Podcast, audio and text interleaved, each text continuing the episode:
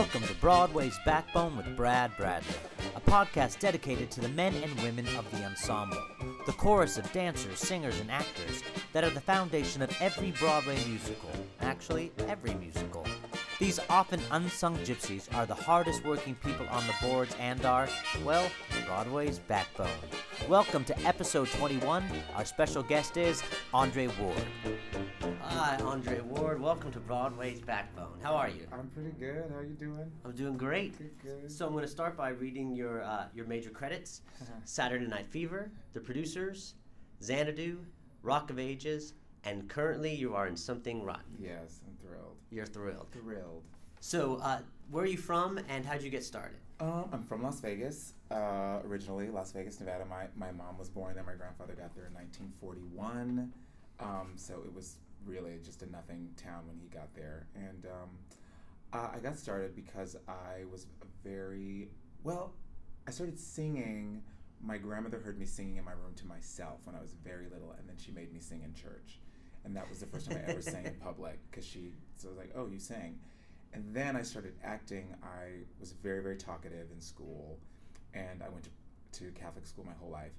And my fourth grade teacher, Sister Regina Wajinski, Uh, my grandfather was my playground director at school, and she pulled him aside. She said, Andre is a joy, um, but he talks too much in my class.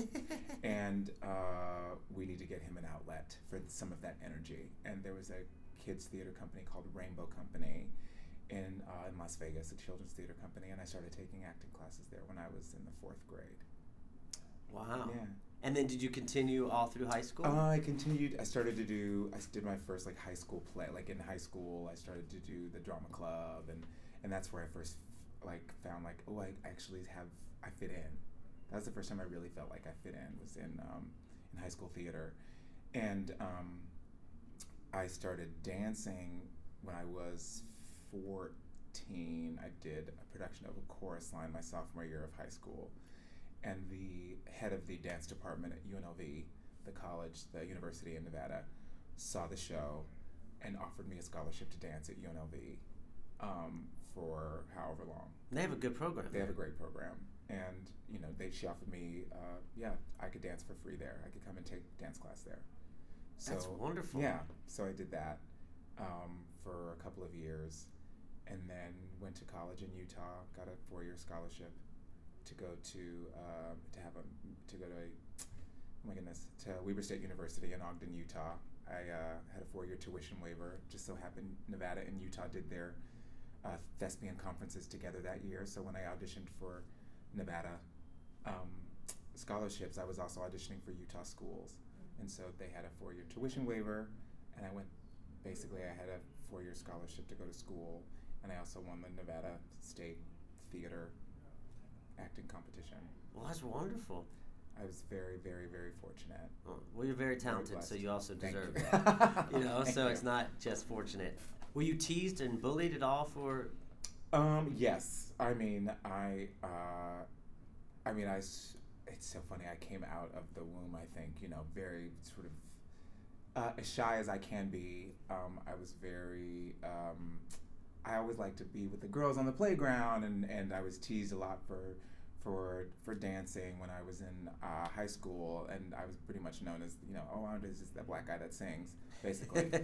um, but when in grade school, you know, I, I used to write soap operas when I was really little, when I was like in my in grade school, and I would stay up in the middle of the night and write plays and soap operas, and I would make the kids on the playground Um, you know, not play and do camera blocking and do scenes from my soap operas at recess.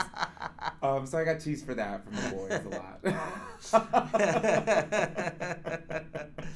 But were you pretty resilient to it all, or? Um, yeah, it's for whatever reason uh, because all of the all of the girls in my class had my back, and so they protected me from all of the.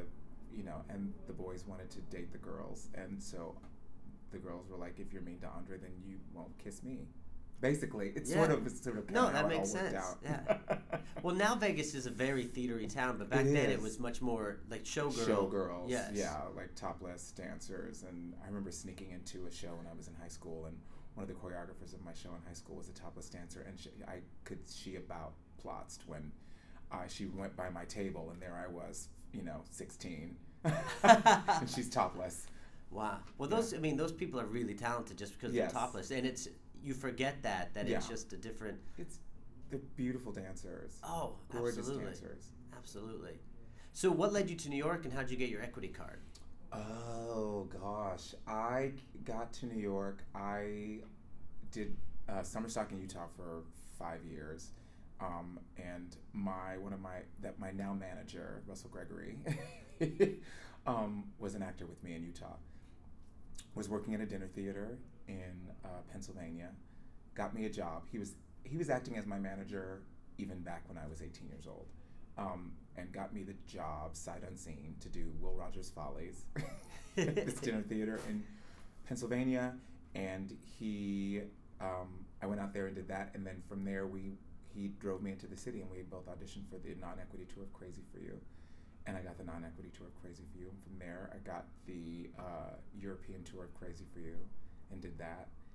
And that's where I met my now agent, Michael Goddard. He was in that production of Crazy for You. Uh. And um, when I got back from Crazy for You, I went to an audition for the Goodspeed Opera House, uh, their uh, production of Finian's Rainbow.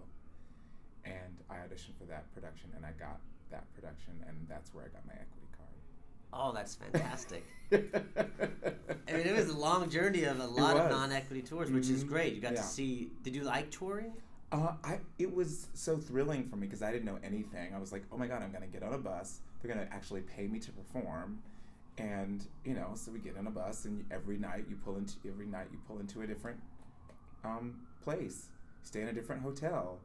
And I got taught, you know, you have a you have a bag that you keep on the bus, and then you have a smaller bag that you take into the hotel every night, and then you switch out your clothes, and this is when you do laundry, and you stop at the Cracker Barrel, or stop at the Subway, on the uh, you know the sixteen-hour ride that you have every day or whatever. Oh my God! And yeah. were you exhausted to do the show after being on a bus? I was twenty-one years old, twenty-two years old, so it that's, was just thrilling. Yeah, that's when you should do. I was tours. A swing as well. I didn't know what a swing was, and so I remember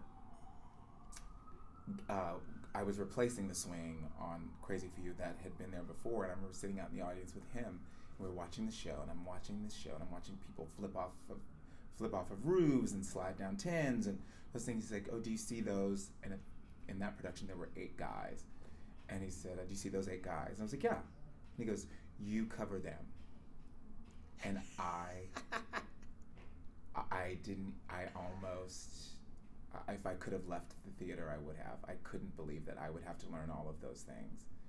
Um, it was the best um, training for me as far as going into professional theater, because it, it forced me to to have a um, an overall view, to look at the stage in a bigger way, and to not just worry about my part, to see where I fit in the whole as far as uh, as far as the production went. That was really cool. Well, that's a great way to look at it. Yeah. So well, I'm going to jump right in and uh, ask you about Something Rotten, because you just went into the yes. show. Yes. It's very fresh, and uh, you were the first replacement for this track. Yes. Yes. But you get the best song in the show, it's, I think. Oh, I like it. Welcome so to the Renaissance. And, uh, it's, it's, I mean, it's the song you uh, come it's out so humming. So catchy. So catchy. So how is that just getting kind of thrown in in a big? It's right now. It's a big show. It's, big show. I have. It's the first time I've ever replaced in a show. I I had replaced in Producers um, years before, but I had already done both of the tours before that, and I'd had a rehearsal process. So this is the first time where I'd only just rehearsed with the dance captain. And um, for me, I, I, I'm a perfectionist mm. because I can be, and no, I am a perfectionist, or want to be perfect, and I don't want anybody to ever see me mess up. So to, to, um, to for me and a dance captain, then I, all of a sudden I'm with everybody and I'm doing a put in. I was, it was terrifying for me. It was terrifying for me at, you know, this ripe old age of gray. Right. To, for the first time, uh, be replacing in a show, and be replacing somebody that's so brilliant. Michael James Scott is brilliant and beautiful, and he has a gorgeous voice, and, and to to um, to fill huge uh, shoes was uh, daunting to me, but I was so very fortunate. And I also think that um, you know, I I always try to tell myself that the universe is constantly moving me toward my wholeness. I try to say that to myself all the time, even when times are not great. Right. And um, I was I was on it was the last week of my unemployment when I got Something Rotten. It's like I punched into my computer. They said, "This is your last week of unemployment." And my phone rang, and they were like, "You got the job." Oh. And it was like, oh, okay, fantastic. That's amazing. It's amazing. Yeah. You know, but even when it when I was like, I don't know what I'm going to do when unemployment ends. I have no idea. You have to for me. I have to step out on faith. I try to I'm, I try to fill the cracks of my foundation with faith instead of fear, and it's a daily thing for me. Well, you mentioned that you had a whole year of not only being unemployed, but being on unemployment. Yeah. And you have such a lovely demeanor about you. Everyone who I mention your name, they're like, oh, I love him. He has such a smile. But what's amazing about you is that you can go through a really dark time, and I'll ask you how you are, and you'll smile authentically and say, Brad, I'm terrible. And it's there's something genuine about you. How do you get through huge periods of that? You haven't had a lot of them, but just the example this year leading up to that. Yeah, it was a, I had done Rock of Ages for s- almost six years, the, from the beginning of the run to the end of the run, and gotten really used to being on Broadway, and then all of a sudden, not all of a sudden, but it was done. And I worked, um, you know, I had T V jobs, and I had, um, I went away to Portland to do a production of Ain't Misbehavin', but I hadn't, I didn't work consistently for a year, and it was very challenging, and the challenging thing for me was about, um, it's so often, I think, times in, in our business where we define ourselves by our resumes. Oh, absolutely. And it was a time for me to figure out who I am without something coming up with, like, you know, what are you working on? And but it's like, who am I? I'm actually a pretty great guy, um, regardless of what I'm working on and regardless of what I'm in. And that was a nice thing to find out, and to be able to find out I had other interests to, you know, Um, go to different bake shops and to. But there are other um, things besides theater. I know. What? I know. You know, and that was that was really, that was, it was fun and terrifying for me all at the same time, just to find out that I am. I'm worth, I'm worth seeing. Without being in a show, without yes. having some sort of career. And I, I, I think it was a really important lesson for me, because I worked so consistently for so long. Um, I hadn't I hadn't gone without a job in, in more than a decade, really. So it was really important for me to have that year where it was like, okay, this is this is what life is like. Yes. And so then to, to now join a company like Something Rotten, where it It is a dream of a company. Oh, nice. A dream of a company. It is, I, I don't know. I mean, Casey puts together a company of people like no other. Everybody is kind and sweet, and there are no diva-like behaviors. It's just a generous, kind, sweet company. And I felt so, so supported from the moment I got there. Michael, who I was replacing, took me by the hand and said, I will tell you all of the tricks and the nooks and the crannies. It was unbelievably amazing. And even with all that, I managed to still terrify myself. And that is that was a really big lesson for me. Mm. Is it anxiety? Is it stage fright? What? It's anxiety. It's the not being good enough. It's the, I, you know, uh, it, it, I'm... Sh- a lot of performers I've talked to suffer from the fraud syndrome. Mm. They are going to find out that I'm not as good as, I don't know, not as good as I think I am, not as good as other people told them I am, not mm-hmm. whatever. And um, so I want to be good so, so much uh, that I I make I get myself so anxious that I don't know what to do. Um, it pushes me. But I think that there might be a way to show up great and not uh, destroy yourself in the process. Not that I did that, but um, not to be so hard on yourself. Right. You know, I often I tell other people all the time, um, if you talk to a guest in your home the way you talk to yourself, you would have no guests in your home. Oh, absolutely. So why not treat yourself like a guest? Yep. And it's the hardest advice for me to take, but it's some it's stuff that I tell people. Yeah. Well, because last week you said you were really hard on yourself. Mm-hmm. I said I was, was like, let's talk about the interview, and you said, Brad, right now I feel really untalented because I'm trying to learn Nostradamus. Yeah. I'm an understudy, and I prefer that I be in a better headspace. Yes. So, which is so admirable. But now tell me about your understudy. I mean, when you said Nostradamus, I was like, okay, this part is huge. That song is huge. Yes. I completely understood yes. it. But uh, have you had a lot of understudy experience in your life? Um, no. I've understudied. Uh, I understudied in Xanadu, and that was uh, uh, that was also a daunting experience. Um, Because it was all, it was James Carpinello. He broke his leg, and at the last minute, I went on with ninety minutes of rehearsal, oh. and and um and then I understudied Mary Testa. And when Whoopi Goldberg came to the show, I went on with Whoopi in Mary's role because Mary was away doing a show. Ooh, so that was really great. That. that was um, but that's that's basically the understudying I've done. And then for six years, I didn't understudy because I didn't understudy anybody in Rock of Ages. So and Brad Oscar is so brilliant. Brilliant in the show. Uh, I just was like, and it's a seven minute and forty-two second number. I thought, how am I gonna do this? Um, and and I and it's it's that thing. I want to. I just want to be good, right? And I want to serve because I I so respect everyone in the company, and I respect what everyone does.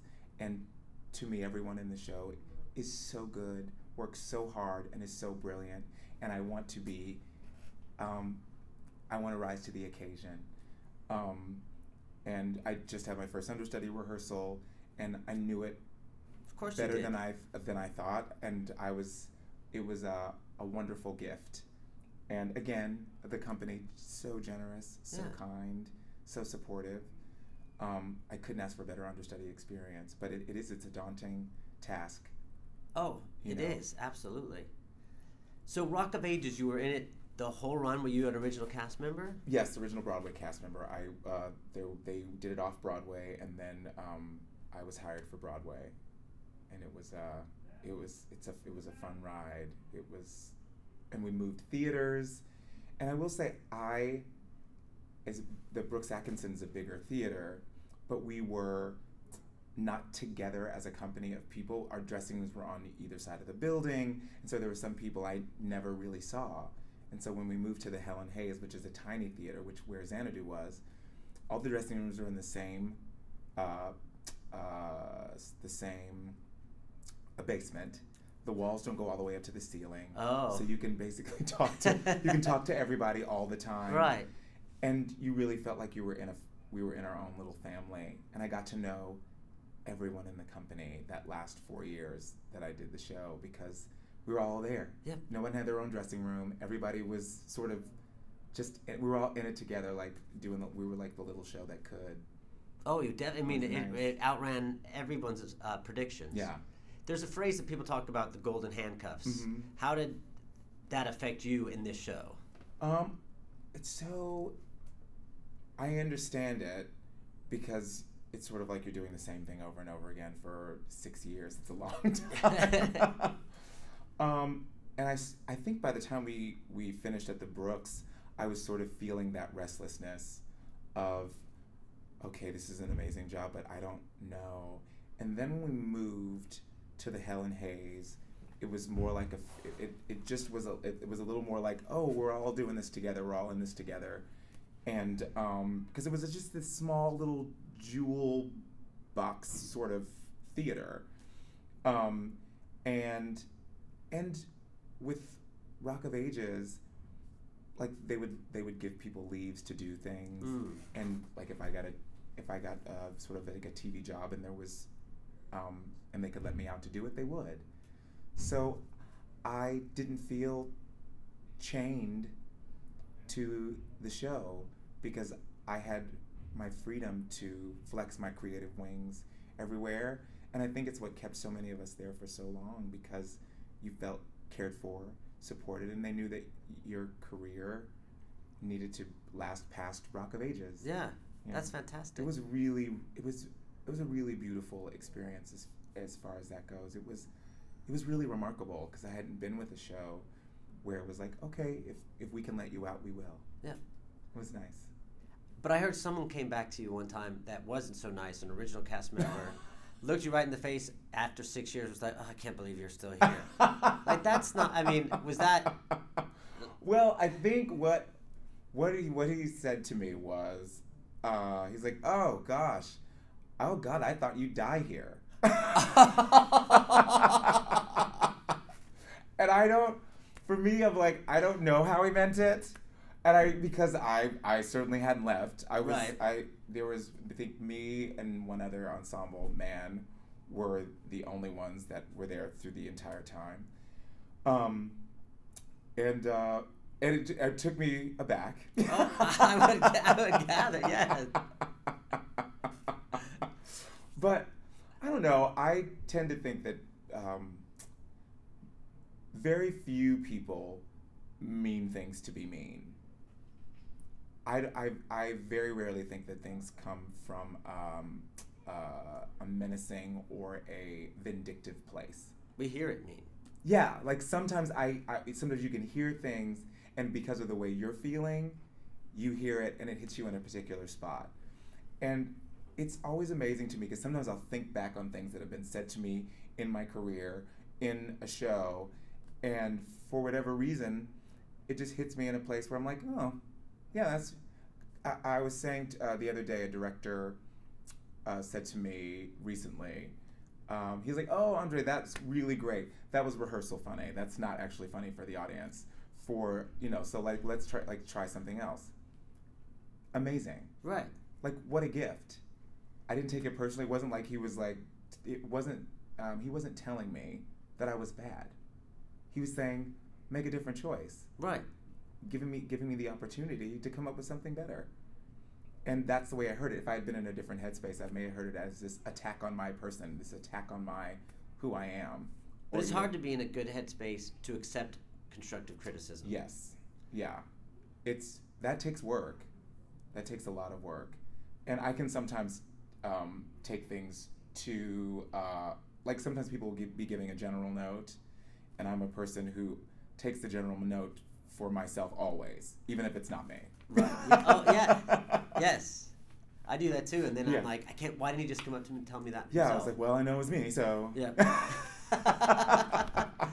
Well, it was during your Rock of Ages career that you uh, you mentioned earlier that you did some T V stuff. Mm-hmm. I mean, I remember screaming at the T V when I saw you on thirty Rock. I mean, that was huge. Like yes. thirty Rock, and you had a recurring role on thirty Rock. Yes, and it took me five years of auditioning to get that.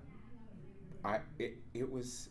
I would come back to my agent, now manager, and say, well, I went in for thirty Rock again, and uh, I'm, I, you know, it's something calamitous in my brain happened every time. I, like, I would go in, I would read, I would spit in the casting director's face inadvertently. I would go in, I would read, I tripped, I fell, I knocked the camera over. I would go in, I would read, like, every time I went, I was like, he's like, how'd the audition go? I was like, I, I wasn't great. Like, it was like... But they and kept calling you back. They kept calling me back, which was lovely. Right. And but, of then, course, we don't see that they keep calling you back. No, all I see is I didn't get it, and I tripped and I fell on the camera. I spit in her face. She probably hates me. No right. one hates you if they're keeping if they're going to keep calling you back. Uh, absolutely. They don't call you back if they hate you. No, not at all. But I, it's hard to see that in the moment for me. Yes. And you roller skated on... Yes. Uh, yes. Which brings us to another show in your life about roller skating. So tell me about Xanadu. Xanadu is one of my favorite theatrical experiences. It was so fun, and none of us knew what it was going to be. Like, I just had no idea. I was like, okay, I remember the movie, and it was sort of weird and bad, and or, you know, spectacularly bad, I guess. And um, and I, I sort of thought, this is going to be my, like, I, would, I was saying at the time, I was like, this is going to be my summer stock job on Broadway, child. I'm, you know, it's great. And... And then we started rehearsing, and I was like, oh, this is so funny. This is really good. This is so funny. I was like, oh, my gosh.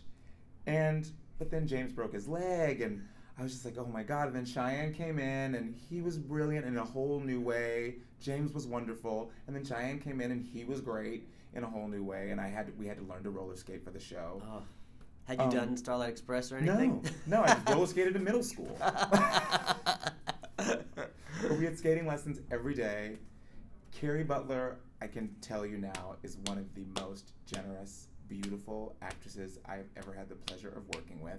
I tell this story a lot to people because when I went on for James, after he broke his leg in three places at oh. a rehearsal, like, you know, in um, uh, right before a show.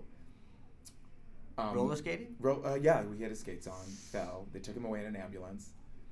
Um, and I went on, and I there was a song in the show called The Fall, and there was... I know. Oh, my gosh. Let me think about that. And um, there was a there's a lyric in it where I say, um, I see a tear in your eye. And I couldn't think of it during the course of that first time I was on. And Carrie Butler looked at me. She saw I was going up. She welled up her eyes with tears, blinked, dropped a tear, and I went, I see a tear in your eye. It's a lie. It was remarkable. And I came off stage and I was like, I cannot believe that you dropped a tear. So she goes, well, I could see you were going up, so I was trying to think, what can I do to help you? Wow. She's she's she's pretty remarkably amazing. That is unbelievable. Yeah. So tell me about Whoopi Goldberg. Did she cry for you on stage? Also, I, I know I keep using this word, but I have had the fortune of work, the good fortune of working with amazingly brilliant and generous people. Well, like attracts like. Oh, that's, thank you. You're that, welcome. Thank you very much for that. Um, you know, she was coming into the show um, to boost ticket sales, and um, and Mary was going away to do her one-woman show, and so they had me rehearse with her and open the show with when she came into the show. We were the two evil sisters. And, you know, I'd only known her growing, I mean, I mean, she still doesn't even know to this day that I used to do The Color Purple on the playground with my one of my best friends in the third grade. We used to do scenes from The Color Purple on the playground. Um, and uh, so I was like, they're like, you're going to rehearse with Whoopi Goldberg. She is... what you see is what you get. She is who, there is no like pretense, there's no, it's like, she's that on camera and she's this off camera, she is who she is. And so kind, so generous, so tell it like it is. She doesn't blow smoke. If, um, you know, she, yeah, she doesn't bullshit, sorry. No, that's okay, that's okay. Kids know that. Which I, which I so appreciate. Yes. And she's, she's really, um, she taught me um, how to how to take a compliment, which is hard for me. You know, she would say say thank you, or she would say you did a, you did great, or you or we would come out for um, after the show, and people were screaming for her, wanting her autograph, and she would pull my hand and she would say, "And here's Andre Ward. You, you know, he he went on with me." And they were like, "Yes, you were so great." She goes, "Wasn't he great?" Oh, she was very generous, so kind, yes, and so generous. And I remember, you know, even with the show, um, they um, put her picture. She was like, "I want to make sure my picture is not above Carrie's because Carrie is the star of the show. You know, I am here. I'm in the ens- I'm I'm one of the people that's in the show. I'm I'm part of the ensemble of the show. And you can put my picture on the, you know," she's like, "put my picture on the poster, of course, but it can't be, I don't want it to be above Carrie's. Because oh. she's the she's the star of the show." Yeah. And it's that kind of thing. Well, where'd they put her in the dressing room? Because that it... She shared a dressing room like that. She goes, I, I remember they were, they were um, saying, they were like, "Oh, where should we put Whoopi?" And, and I remember her coming in and saying, "Well, where, the person who I'm coming in for, where do they dress? I want to dress where they dress." And they shared a dressing room with Mary Testa. So that's, that's what she did. Yeah. She's like, and she hung out with us. You know, she invited us over to her apartment to have pizza. To, de- you know, she was, she's just, she's a, she's a person. That's great. And that's great. Really great and really down to earth. And she's an actress. Yes. You know, she, above celebrity, she was an actress before she was a celebrity. So tell me about The Producers and the fact of how you did three different companies. I did three different companies. I did. Um, I started off on the Second National. Um, we opened in Boston. Brad Oscar was our max, oh. which was uh, thrilling. So it's nice to be working with him again. And um, and then I I did that for a year, moved to the First National, and I can't remember how long I did that. And then from there went to the Broadway Company because uh, Robert Fowler uh, uh, had a medical leave, and I, I did his medical leave.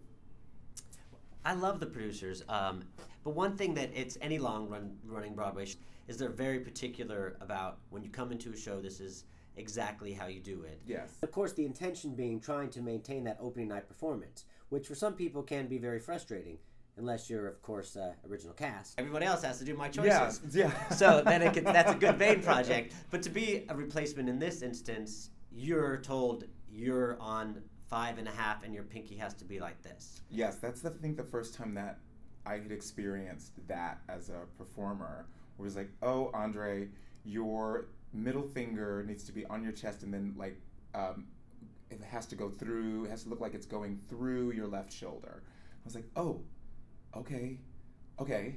I didn't quite know. I was like, okay, that's, that, okay.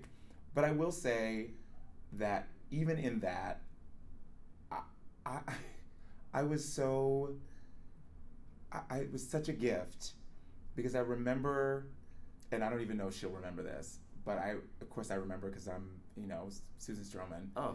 She was at one of our rehearsals, and I don't even, I was doing something in the little old lady scene, and she goes, oh, she goes, Andre's doing something really fun there. Would you bring his mic up for that? This little, it was a little tiny, teeny, tiny thing.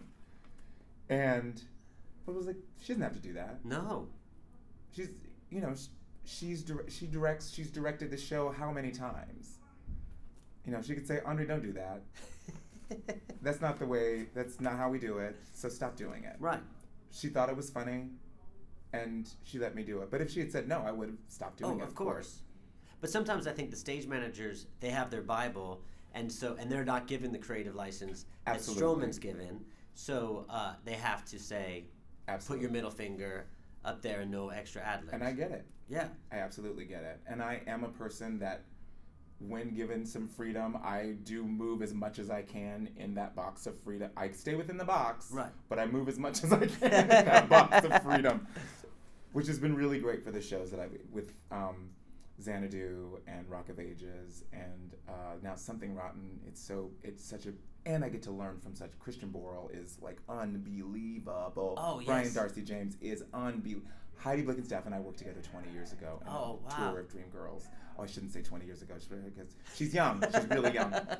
As are you. Um, but it's it's such a joy to work with people who are so present and free. That's what's like.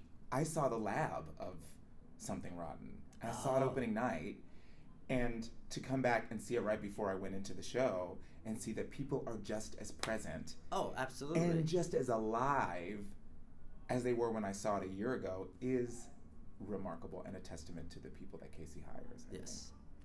Uh, I completely agree. Because hmm. he's hired me. No, I'm joking. uh, we were chorus boys together, so yes. I know Casey back. Oh, yeah, um, I did Saturday Night Fever with Casey. Oh, right, which we're, we're going to talk about that uh, next. The night, when the night I saw it, he moonwalked off stage during the curtain call and waved at me. I was like, oh, my gosh. It's the, But it's Saturday Night Fever, a yeah. curtain call, so you can yes, do that. You can do but that. Before we go on to Saturday Night Fever, you had one of my favorite lines of all times uh, in a Broadway show in The Producers. Oh, yeah. The Black oh, Irish. Yes. God, I can't remember it. It's, what is that? What do I say? Oh, oh, I can't remember it. Oh, dang it. It's leaving me right this second. No, that's okay. It's just I would laugh out loud. I saw yes. this show several times because people didn't get it. Yes. Because I'm actually, I am You're really actually Black, Black Irish. Irish. So, like, I get the joke, and some people yeah. were like, that does, people don't think that exists. So that's yeah. why it's such a funny joke, that is, is that it is a true joke. It's a thing. Um, anyway, blah, yeah. blah, blah. Enough about me. Saturday Night Fever, I saw, when I saw the show, I saw it in the back row. I hadn't met you yet, but I remember you distinctly from that show because you had like dreads or a wig. I had wig. I had a big afro wig. Big afro show. wig, and you could see you were living and smiling. You were one of the featured dancer yes. duets. Yes. And I just remember, you know, there was no. You were playing to the back row. Yes. And that was that was thrilling. And so when yeah. I did meet you, I knew exactly who you were from that show. And you all do you always perform at that level? I. there's, for me, that I don't know how else to do anything. My friends always say, to your, Andre, it's to your benefit and also to your detriment, that you're always um, one hundred and ten percent. Andy Blankenbuehler used to Andy Blankenbuehler used to say that. You're always full out, always full out. Yeah. But look at who was in that show. Casey Nicola was in that show, saw you always being full out, and now you're opening his new show on Broadway. It's an amazing opening number. So it is it is pretty remarkable. And I look at the people from that show too. Uh, you know, as funny as that show was, um, you know, Casey was in that show. Andy Blankenbuehler I met in that show. Josh Prince was in that show. Yes. Like, Karine Plantadi, beautiful dancer from Come oh, Fly yes. Away. She was my dance partner. Oh, wow. She was my partner. I just I, saw her in uh, In Your Arms. Yeah. Yes. Just gorgeous, beautiful spirit. She's the first person to teach me how to say no. Really? Um, yeah. And I, how does that benefit you? Because sometimes, uh, for me, I'm a person who always likes to be agreeable. And it is not always to your best interest as a person, as a performer, as a person who uses your body um, as uh, for your career. And I remember we were doing something that, um, and we opened the show on Broadway. The show was, you know, our number was being uh, done on us, and there was something that she couldn't. Uh, that, not, there was, there's nothing she can't do. Right. Let me say, um, but. Uh, We tried and tried and tried, and it just wasn't working well for us. And I remember she she tried and tried and tried. And that's the thing. It's not, it's not like she didn't try. Right. That's the thing I love about her. She's like, I will give it give it to you for my best. She's like, but she's like, I don't think that works. She said, I don't think that works for me, sh- Shitty. This does not work for Andre and I. It should be what we do best. And I'm saying it in her voice because it always sounds better. Yeah. Um, it should be what Andre and I do best, because we are the we are the Chester and Shirley from Broadway. We are the people opening this show, so our dance should be what we do best. So let it be what Andre and I do better. And she was exactly right. I was, of course, like shivering in a corner because I was so scared. Um, because it's hard sometimes, well, especially back then when I was in my early twenties, it was hard for me to speak up and say, oh. Could may- maybe could could I, you know? But she knew her body. Right. She had been a principal dancer with Alvin Ailey for nine years and opened to The Lion King, and and um, she really, she's a force. Mm-hmm. And it really helped me to uh, come into my own, to sort of know my limits. It's important as a performer for you to know your limits. For me to know my limits, I should say, or like only to speak for myself. Um, for me to lo- know my limits, because if I go too much beyond my limits, I'll break myself, and then when there's no more me, there's no more me. Yeah, and then, I'm the only me I got. Absolutely, you know, and we people like you, so you have to, you have to, you have to stay, you have to stay around. So this was your Broadway debut. How was that experience of, you know, and then this big old Broadway theater and a big old fun show? It was crazy. It was the, it, it, I had never, ex- I've not since or before experienced anything like Saturday Night Fever, um, because it was huge. There were thirty or thirty-five of us or something in the show, and um, just so much dance and so much partnering, and uh, and we had so much freedom. Um, so trying to balance the freedom that we had in the scenes, and like the, the you know the poor people trying to do the scene work downstage and us upstage trying to like create this lively disco um, was you know sometimes we weren't great at it. Sometimes I wasn't great at it. I should say I can only speak for me. But it was thrilling. It was. Yeah, I remember like um, walking on the Minskoff stage for the first time with those iconic. Um, tiles that light up oh, yes. in the stage, and looking out into the huge theater and going, oh my goodness, I'm on Broadway. And I couldn't have been more thrilled. I, I was like, I can't believe this is happening. Yeah. I can't believe it's happening. And I had dreamed about it. I remember being in college with a friend of mine and saying, you know, if if all I can do is get paid to like push a broom across Broadway as um, in a scene, I'll be fine. That's all I want. And then to be a featured dancer in a Broadway show was was so thrilling to me. Oh, that's amazing. Yeah. And I remember when I saw the show, I even though I grew up in that era, yeah. I hadn't seen the movie. Mm-hmm. I loved it, and I, one the thing I'll remember is how clean the dancing was. Yeah. And yeah. that, you know, as you, because that's what I was watching, and I was like, this is really clean. So, I mean, for being a Broadway yeah. debut, you know, it's it's great. But speaking of like pushing brooms or and things like that, how was Cinderella tour with you? Because I heard stories of people being like pushing cats and mice. Were you anything like that? Yes. Well, my one of my best friends was the cat, and I was the dove. I was.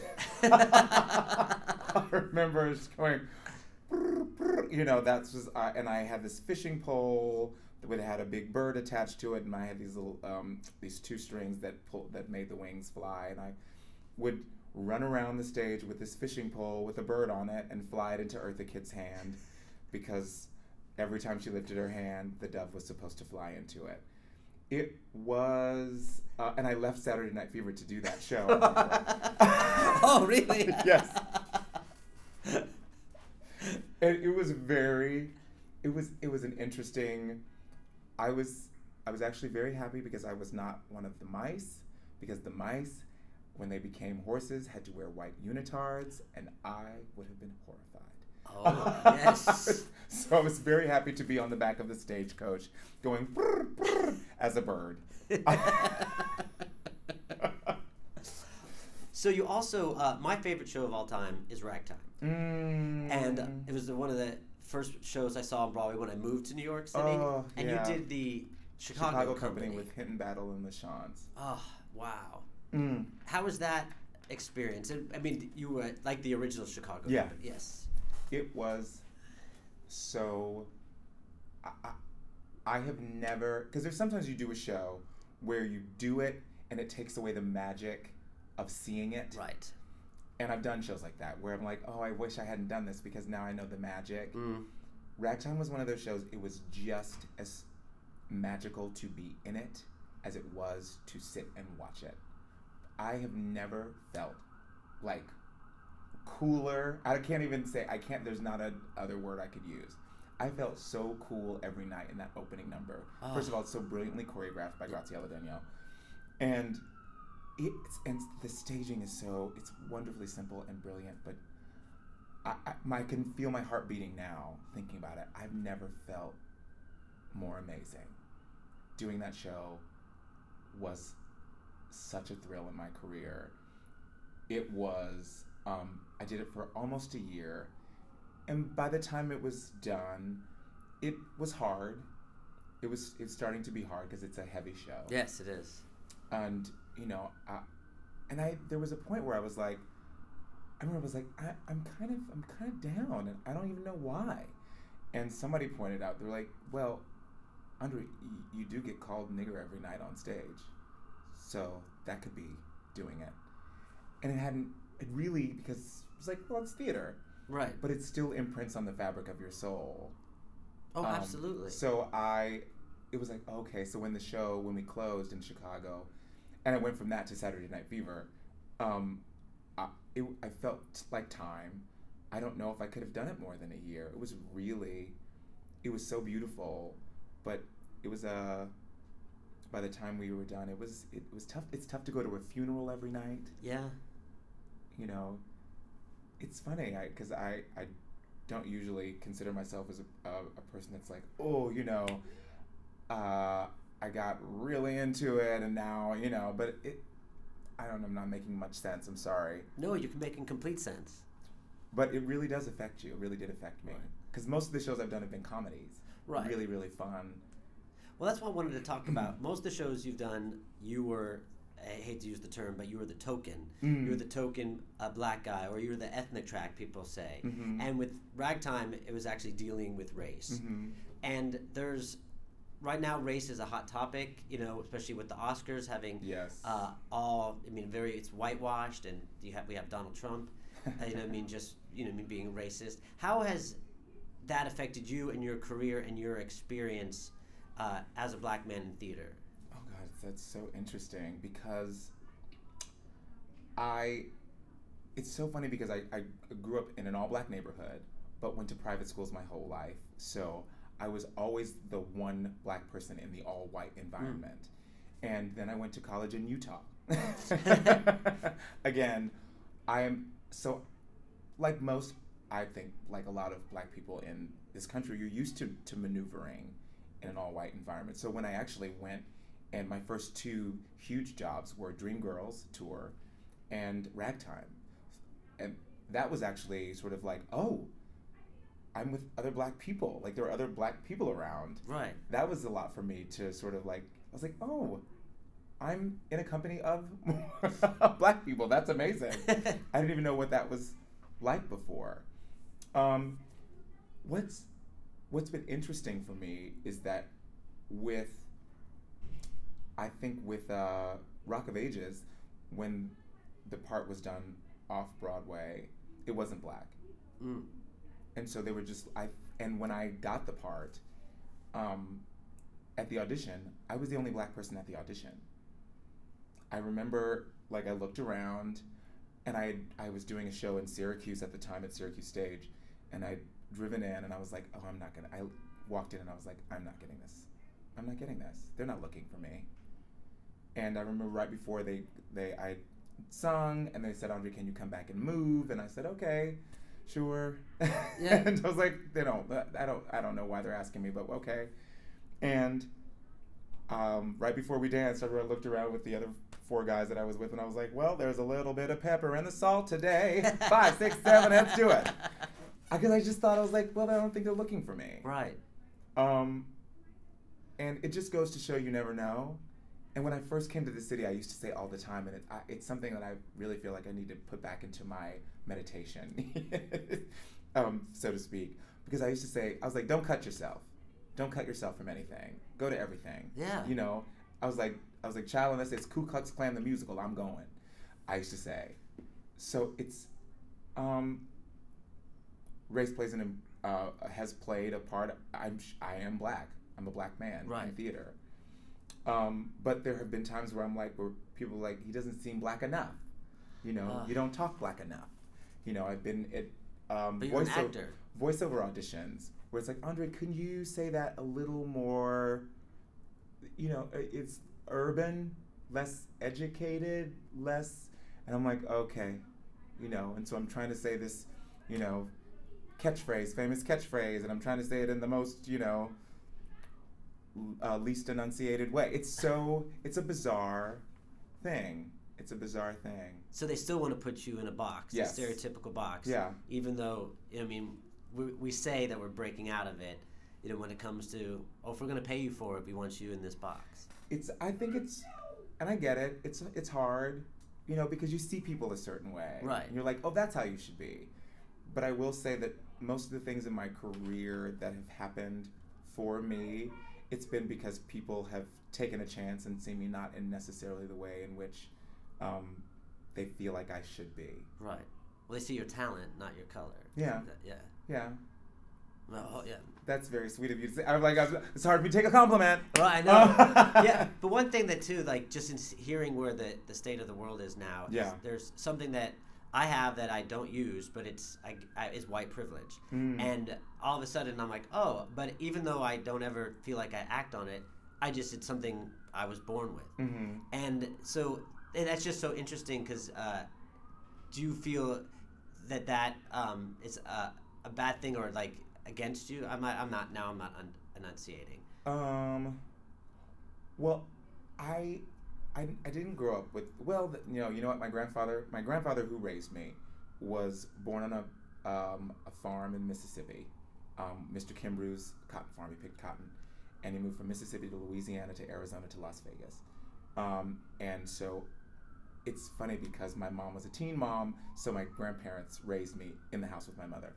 And so I was being raised by a man who was born in the Depression. Mm. And so he always taught me growing up, um, he's like, you're a black man in America. You're going to have to work twice as hard to be as good. So just know it. So it wasn't something that I was ever, that's just how I grew up thinking. Right. And so it wasn't ever something that I was mad about or thought was unfair. I just thought that's the way things are. Yeah. I was like, I'm gonna, I, I have to make sure that I work twice as hard, twice as hard. I have to. And when you dance one hundred twenty percent. Yes, it was like, I just have to make sure. Yeah. Because that's, this is what I want to do. You know, it's like, I'm going to be an actor. And I'm so I'm going to have to work twice as hard to do it. And, um, and it's funny, I feel like the universe moved me in a way that, uh, I, I mean, I stood out as the, the, you know, one of the lone black actors in Utah. I mean, just by nature of being there. Right. But I didn't want to just be, oh, okay, he's the black actor, so they're going to do all of these shows. You know, I was, I was, I, for whatever, I was action, I was action the most racist jet in West Side Story. Like, it's ridiculous. Um, you know, I was Kodai and She Loves Me. I was, it was really, um, because I didn't just want to be, to play all of the black roles in the show, and there weren't just black roles to do because it was Utah. Right. Well, I went to a performing arts high school, and all of our um, shows were colorblind casting. Mm. You know, Seven Brides for Seven Brothers, four of the brothers were black, three oh. of them were white. And it's just, I grew up with that. And so now that it's a big thing, it's it's very interesting that, especially now after the Grammys, everyone's on Hamilton for having colorblind casting. I mean, it's a good thing, right? I think it's a good thing. I I think it's not about just, I've always thought it's not about just going, oh, we're going to put a black person in this role. Right. It's about putting the best person in the role. Right. And I think, but that's where it all sort of like happens, is because uh, as m- maybe culturally, it's like, this th- this role has to be blonde. And I think that's sometimes where um, where people like have to force diversity, because you sometimes have to force open the mind to go, oh, that actually doesn't have to be a blonde, blue-eyed person. That actually doesn't have to be a black girl. That right. can be, you know, that can be a, a white girl. This can be an Asian person.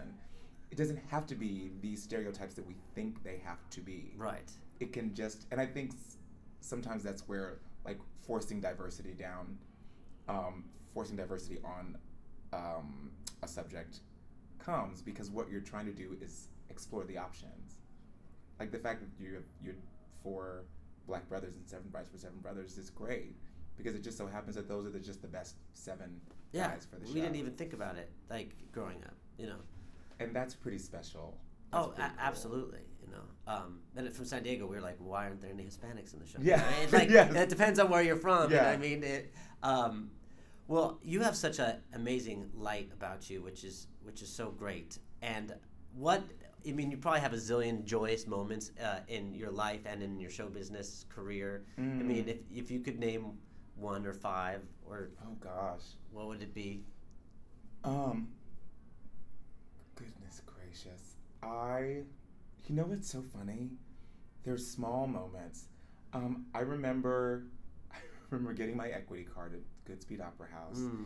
and I mean, he's now a person who's one of my best friends in the whole world, saying, he's like, oh, like we were walking back to the housing, and he goes, yeah, I'll see you at work tonight. And I remember stopping in the beautiful greenery that is East Haddam, Connecticut, and going, oh, that's right. It's my job. I get paid to do what I love to do. Like, I remember literally sitting, like, standing in the middle of Connecticut and, like, looking up at the sky and saying, oh my God, that's right, that's my job. Like, I, that's my work. I'll see you at work. Wow. Absolutely. I was like, that's really, really cool. And um, and a lot of people don't consider what we do work. No, no. You know, like, just this week for you, for example, and then, because I want to get you get you back to your show. You had two shows today. Yes. You did a reading today and understudy rehearsal yeah. and eight shows. Yeah. And right now you should be napping. And I'm like, let's do an interview. So, I mean, it is work. Yes. You know, and then there's classes and, you know, training mm-hmm. and coachings. Yeah. And yeah. So it's as joyous as it is. It's as joyous as it is. It can be tiring. Yep. I'm like anything, like any job. But to to know that I am doing what I feel like I was put on earth to do makes being tired all the better.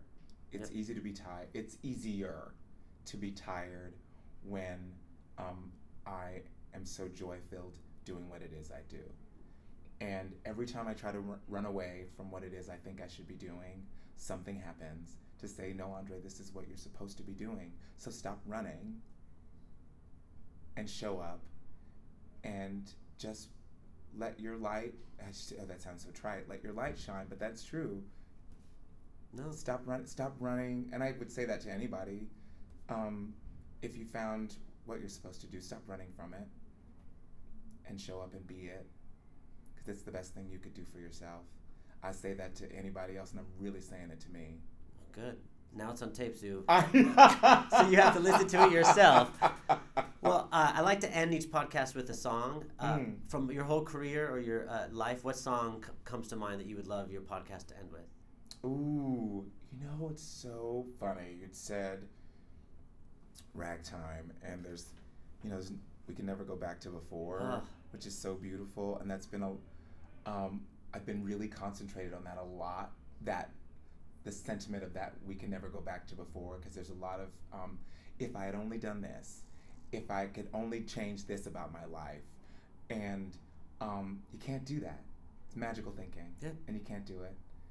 And so the only thing you have is now, being present and now. And there's also another song from this really obscure show I did. I called them Woulda, Shoulda, Couldas. Oh. They woulda, shoulda, coulda come to Broadway.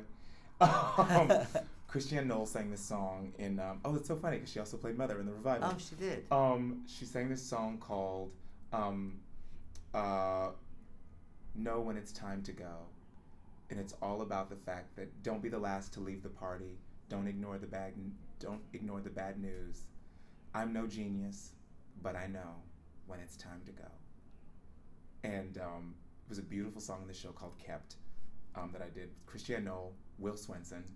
Wow. Me, Brian Shepherd, who I'm now in Something Rotten with, years and years ago in Palo Alto. It's a beautiful, beautiful song. And it's just sort of about, okay, know where you are in life. Yeah. Well, and excellent. Then, yeah. Well, know that every little thing that you did got you to this point where you are right now. Yeah. So you don't want to go back to before, no. but if it wasn't before, those steps, and sometimes they're missteps, yeah. lead you to right now, which is in a, a lovely place. Yeah. So thank you for smiling. Thank you. And thank uh, you so much for having me. I, oh, I'm so I'm so honored. Thank my you. Pleasure. There was a time our happiness seemed never ending. I was so sure that where we were heading was right. Life was a road so certain and straight and unbending. Our little road with never a crossroad in sight. Back in the days when we spoke in civilized voices, women in white and sturdy young men at the oar. Back in the days when I let you make all my choices. We can never go back to before.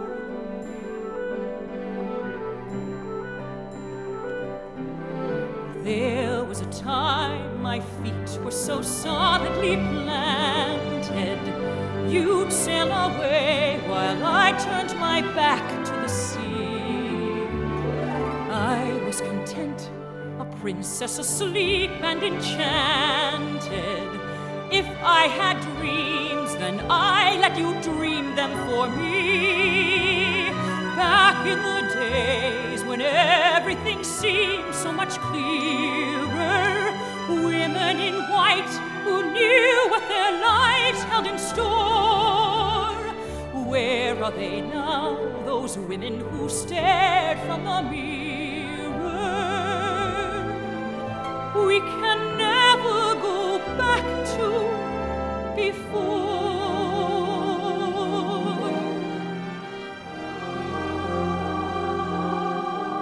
There are people out there unafraid of revealing that they might have a feeling or they might have been wrong. There are people out there unafraid to feel sorrow, unafraid of tomorrow, unafraid to be weak, unafraid to be strong.